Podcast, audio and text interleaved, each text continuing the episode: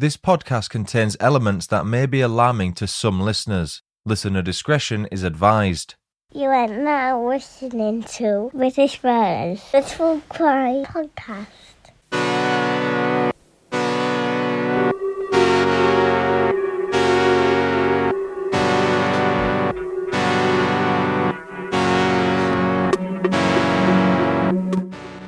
Everyone, and welcome to British Murders, the podcast that focuses exclusively on British murder cases and serial killers. I'm your host, Stuart Blues, and this is the eighth episode of season nine. Before we get into it, let's break the ice. The show's first opening icebreaker segment is this. True facts that sound like bullshit. Did you know that Komodo dragons can reproduce either sexually or by virgin conception, depending on environmental conditions? In the wild, they usually reproduce sexually, but females in captivity have been known to reproduce by parthenogenesis without need for sperm. Am I saying that right? David Attenborough, you'll have to let me know, mate. Now it's time for the show's final opening icebreaker segment. Random quote of the day. If you can't look back at your younger self and realize that you were an idiot, you're probably still an idiot. I found that online randomly. It made me chuckle for half a second. This case was suggested by a listener who wishes to remain anonymous. We're in the West Yorkshire town of Castleford, which lies within the city of Wakefield. Here are five quickfire facts about Castleford. Number one, Castleford, or Cass as it is known to the locals, is one of a group of Wakefield towns known as the Five Towns. The others are Featherstone, Knottingley, Normanton, and Pontefract. Number two, After Eight mints were manufactured in Castleford from 1970 at a local Rowntree's factory until Nestle took it over and then closed it down in 2012. The After Eights are now manufactured in Halifax. Number three, 15,000 years ago, nomadic tribes used the Aire Valley, in which Castleford is situated, as an east west crossing and a limestone ridge to move north south. As farming and the Bronze Age developed, henges like the Ferrybridge Henge were formed into settlements. Number four, in Roman times, Castleford was called Lagentium, which is thought to mean the place of the swordsman. Lagentium was the Roman name for the fort on whose land the town of Castleford now stands. And number five, the local rugby team Castleford Tigers was formed in 1926 and was one of the 12 founding members of the Super League when the new league format was introduced in 1996. I can't speak. As of the 2021 census, the estimated population of Castleford was 45,106. This week, our villain goes by the name of Thomas Shanks, and he was born around 1951 in the densely populated area of Glasgow known as Blackhill, where he grew up. One of nine children, Thomas's childhood has been described as challenging due to the lack of opportunities in the working class neighbourhood. Blackhill's lands were formerly used for farming in the 19th century, but in the early 1900s, a new major corporation housing scheme was initiated, leading to the development of over 1,300 dwellings. Amenities such as shops and public transport were lacking, so Thomas's prospects of escaping his roots and moving to a higher social class were, if you'll pardon the pun, poor. When he was just 10 years old, Thomas made a traumatizing discovery. He found his dad's body after he'd suffered a fatal epileptic seizure. With so many kids to care for and her husband no longer around, Thomas's mum turned to alcohol and began physically abusing the children. It's not clear at what point she stepped in, but Thomas's aunt Patricia took on the responsibility of raising him to prevent him from being exposed to an ever increasing toxic environment. By the time he was 15, Thomas decided to leave his family behind and escape by running away from home. With no qualifications or job prospects on the horizon, he decided to join the British Army in 1968 when he turned 17 after failing electrician and engineering apprenticeships. Thomas was not just an ordinary soldier, he was a fitness fanatic with an unwavering determination to succeed in the army. He quickly rose through the ranks to become a captain, but that wasn't enough for him. He wanted more. Roughly 18 months or so after joining the army, Thomas passed one of the most grueling selection tests for soldiers and became the youngest person in 10 years to do so. He earned his place as a member of the Special Air Service, the SAS, whose base at the time was known as Bradbury Lines in Hereford. Despite barely being a legal adult when he passed, Thomas proved himself as an exceptional soldier. He first served in the 264 SAS Signal Squadron, a regiment whose role was to support the UK Special Forces before becoming a full member. I'm never sure if you're supposed to just say the number 264 or 264th or 264. If someone's in the army or SAS, I'm sure you can correct me on that. I should ask my dad, really. Still, Thomas struggled to escape his demons despite the amount of discipline required to pass selection. In an incident following a failed relationship fueled by alcohol, Thomas headbutted a police officer after he was arrested for drink driving. That incident led to him serving no jail time. Instead, his punishment was a large fine, and rather than dwelling on the setback, Thomas refused to let it affect his career and continued to excel in the Special Forces. He served in the Omani Civil War, also known as the Dhofar Rebellion in the 70s, and the Falklands War in 1982. As well as the secret war in Oman, Thomas spent time in Yemen, a place where his grit and heroism shone amidst dangerous combat situations against communist guerrillas. After his unit was ambushed, he rescued several wounded colleagues from potentially being slaughtered, which earned him his greatest achievement, winning the military medal.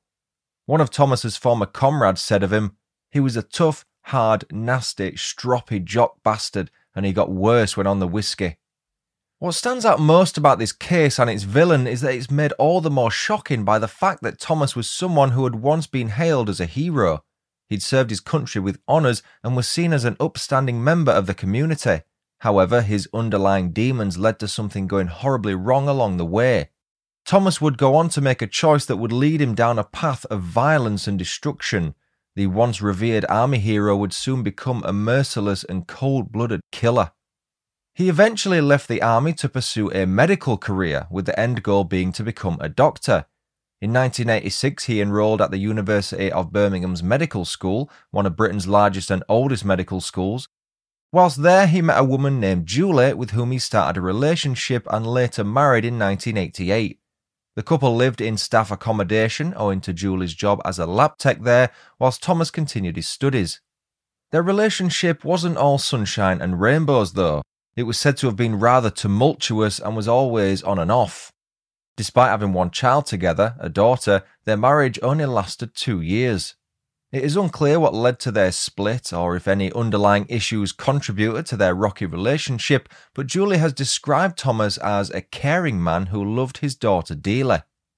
Thomas persevered academically in spite of the issues in his personal life and passed his O levels, followed by four Highers. He remained connected with the Royal Army Medical Corps as a reservist throughout this time and would later be recalled to serve in the Gulf War in 1991. He volunteered to serve in the conflict as part of a medical unit. During his deployment, he received inoculations consisting of multiple drugs designed to protect him from anthrax and plagues. Additionally, he was given tablets intended to safeguard against nerve gas attacks. Upon returning home after his service ended, Thomas exhibited bizarre behaviour and transformed into what some of his friends and colleagues described as a Jekyll and Hyde like character. Some of his post war symptoms included irritability, fatigue, memory deficits, mood swings, depression, and a loss of self control. These symptoms had not been present prior to his deployment or during his time serving overseas. They're also synonymous with what is known as Gulf War Syndrome, an illness suffered by many veterans who served in the conflict.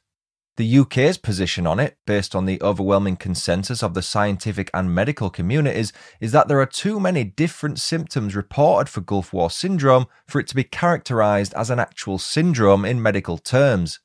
Thomas Shanks would later go on to claim that he suffered from Gulf War Syndrome, but we'll come on to that later as the story progresses. When he recommenced his medical career back in the UK, he worked as an anaesthetist at Wolverhampton's New Cross Hospital, a position he held from July 1993 to December 1994. During that time, he lived at a flat in the town of Wednesfield, located just a mile away from his work. In 1995, he started working at Pontefract General Infirmary, PGI, which is where notorious British serial killer Harold Shipman had secured a junior doctor role in the early 70s. Feel free to check out my two part episode on Shipman if you haven't already. It was my end of season special for season 7. While at PGI, Thomas continued to be embroiled in controversy and found himself in trouble with the police yet again. During his first year, he was charged with assaulting two nurses after reportedly losing his temper. That incident wasn't isolated either, he had already exhibited such behaviour before. As a result of the latest incident, he was issued with a final warning and told that any further misconduct will lead to him losing his job. Talk about an overly generous and forgiving employer. One of the assaulted nurses was an 18 year old woman named Vickie Fletcher, who had only just begun her training as a nurse at PGI around the same time Thomas started working there. In spite of that violent act, Thomas and Vickie soon hit it off and began a relationship that lasted for three years. Unfortunately, their relationship was just as toxic as his previous marriage to his ex wife had been. While I don't know all the ins and outs of their relationship, it's clear from what I've read that it was not a healthy or stable one, they would often row in full view of others, and domestic violence was something that crept in regularly. Thomas's personal life was taking a huge toll on him, leading to an increasingly standoffish demeanour and disillusionment with the world. His time serving in the Gulf War only added to his feelings of detachment. One report claimed that he lived in Worcester until 1997, but there's some uncertainty surrounding that due to the considerable distance between Worcester and Pontefract. The 140 mile journey each way would have been one hell of a daily commute. Regardless, the person who purchased Thomas's former residence discovered a stash of old Gulf War garments smeared with anti army slogans such as Never Again, Mug Number One, and Civilian Volunteer, What a Mug. That shed some light on how he viewed his military career after being recalled in 1991. After the sale of his house, Thomas found himself in a unique living situation within the grounds of PGI. I can't comment on how common that is. They may have offered staff accommodation as they did at the University of Birmingham's medical school, but I just picture a doctor walking around the halls 24 7 like how we used to think our caretakers did at high school. Vickie Fletcher was an outgoing and friendly young woman who radiated positivity and had a genuine passion for helping others. Her family, consisting of her mum Jeanette, dad Mick, and younger brother Tim, were overjoyed when she passed her studies and became a registered nurse in September 1997. That achievement marked the culmination of years of hard work and dedication. She quickly became known among colleagues and patients as one of the most caring and compassionate nurses around. That was no doubt down to her positive attitude, tireless work ethic, and infectious zest for life. On the evening of Thursday, May 7th, 1998, a fateful phone call was made that would ultimately lead to Vickie's murder. Thomas called Vickie to discuss their relationship, which had recently come to an end two weeks earlier. At the time of the call, Vickie was enjoying a night out with friends at the Castlefields pub in Castleford, one of whom happened to be David Griffin, a former PGI patient with whom she had begun a new romantic relationship. After the phone call, the group of friends finished their drinks and headed for another pub. Thomas somehow managed to track down the group and confronted them. It was clear from the way he was conducting himself that Thomas was agitated and looking for trouble, with his anger directed primarily towards David. The group of friends decided it was best to walk away from the situation, so they made their way back to the Castlefields. As they walked, Thomas, whose anger by now had reached boiling point, followed closely behind them. With each member of the group left scratching their heads about what had just transpired, Vickie walked quietly beside them, not knowing that her life was in imminent danger. Vickie and her friends had just ordered a round of drinks at the pub and were settling down to reflect on the night's events when she noticed Thomas peering through one of the pub's windows. Wanting to talk some sense into her former partner, she stepped outside to speak with him. Nobody could have predicted what happened next. The story will continue after these quick messages. And now, back to the story. The brief exchange was watched closely by Vickie's friends, but it came to an abrupt end when Thomas suddenly pulled out an Avtomat Kalashnikova, better known as an AK 47 assault rifle, which he had acquired during his time serving in the Gulf War. That weapon was believed to be his preferred choice when he fought in the conflict, and he'd illegally brought it back home with him. Once he'd opened fire at Vickie with an initial burst of bullets, the then 21 year old nurse did her utmost to escape the onslaught by attempting to climb over some railings as she desperately tried to make her way back inside the pub. Vickie's desperate attempt proved futile when Thomas fired a second burst of shots, fatally injuring her. Reports vary on the number of shots fired, but it's believed that Thomas may have discharged as many as 20 rounds in total. Tragically, Vickie bore the brunt of his aggression and suffered at least 10 bullet wounds. If that wasn't bad enough, some of the bullets also struck the pub's wooden window frames, the impact of which caused splinters to fly out in all directions. One unlucky customer was standing at the bar waiting to be served when the shots were fired and was hit by the wooden splinters. The pub was packed that night because it was hosting a going away party that had attracted almost a hundred attendees.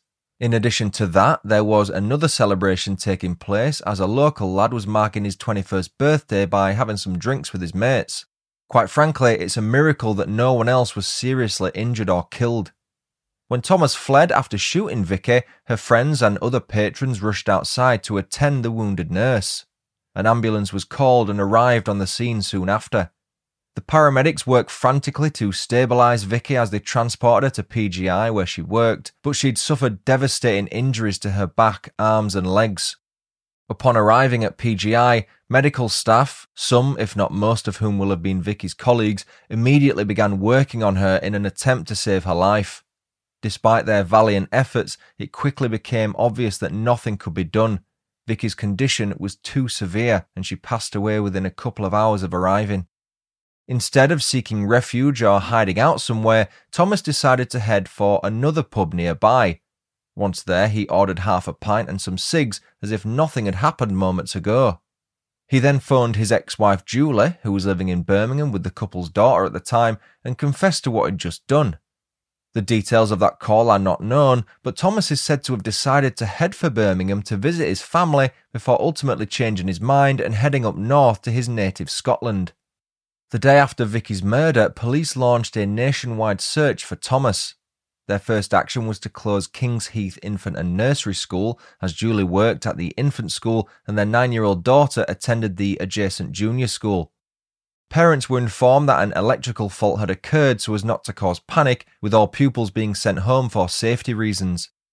Julie was immediately placed into protective custody along with her daughter, that measure was taken as a precautionary step to safeguard them from any potential harm or retaliation that may come their way if Thomas was indeed heading for the UK's second city.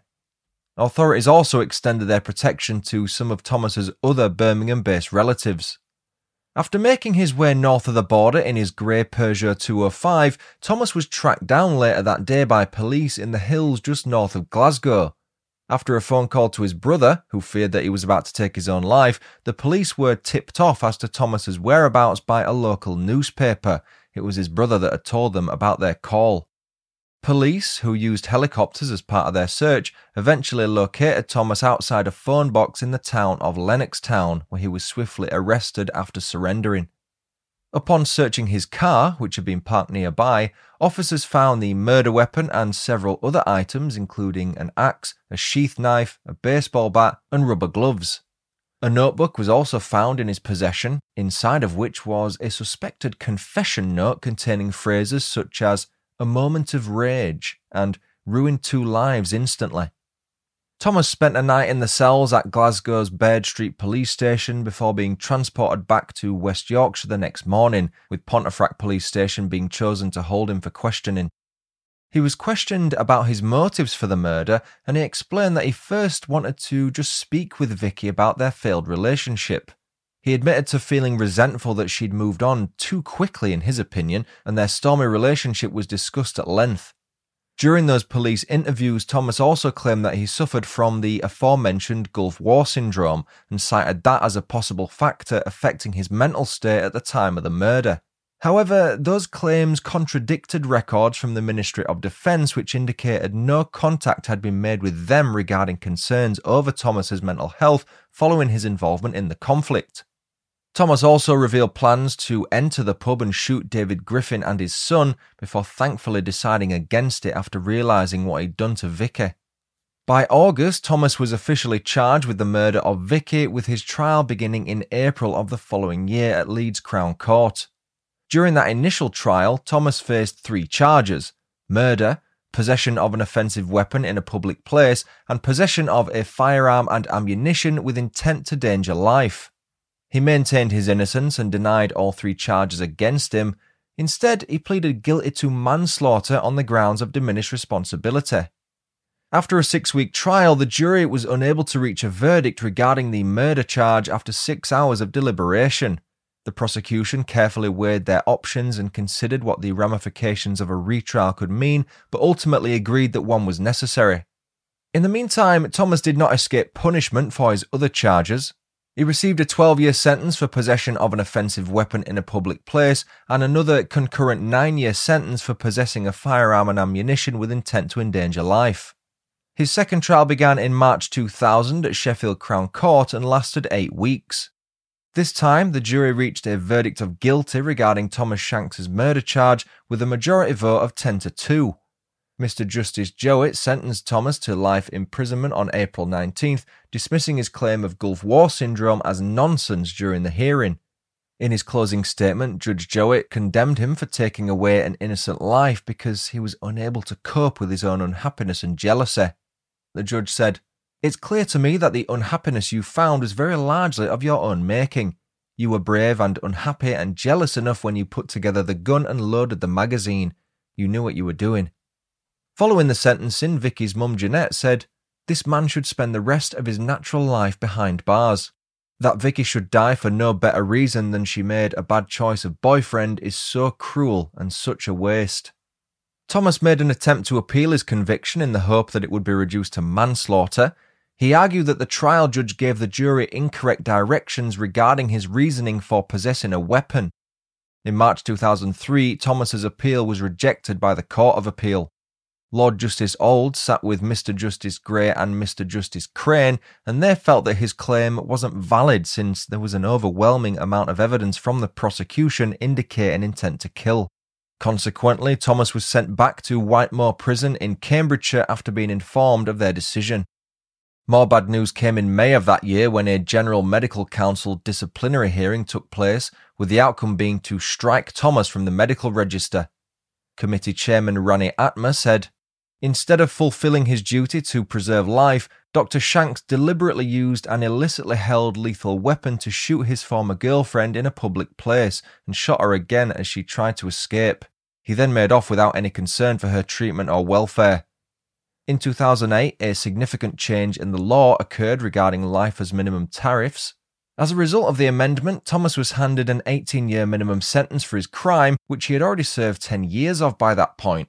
That meant that he could become eligible for parole in April 2016 and was subsequently released from prison. There are some suspicions among the public regarding his current whereabouts since his release. Some believe that he may have returned to his homeland north of the border, leaving many Scots worried about how safe they are with a convicted murderer roaming their streets. And that was the story of British murderer Thomas Shanks. Thanks again, anonymous listener, for suggesting that case. I'd love to hear everyone's thoughts on it. If you're listening on Spotify, there's a section at the bottom of the episode where you can let me know what you thought about this case. I've got five new reviews to read out this week. Amber left a five star review on BritishMurders.com titled Amazing. It reads Honestly, this podcast has been a friend to me during a pretty toxic work environment. I've now started my new role and still listening every time a new episode comes out. I have a fascination with true crime, and Stuart covers them in a respectful and informative manner. Thanks for an amazing podcast. Jackman or Jackman12341 left a five star review on Apple Podcast UK titled Brilliant Podcast. It reads, Love the podcast. As an ex police officer, I've always been intrigued by murder cases. Love your presentation. Wish we'd do a few more older murders as I am fascinated with investigations done in the early 20th century. My only one little criticism is the music at the start of each episode, but that's nitpicking. Can I suggest Vivian Teed, a murder in Swansea in 1958, I think? Would be interesting. If the music is your only nitpick, mate, then that's fine by me.